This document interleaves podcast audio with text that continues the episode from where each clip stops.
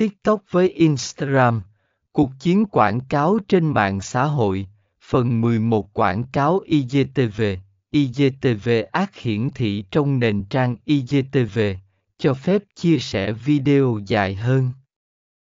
Quảng cáo thương hiệu, Branded Content Ad được tạo ra bởi những đối tác hoặc người nổi tiếng trên Instagram và được thực hiện thông qua tính năng Branded Content. C.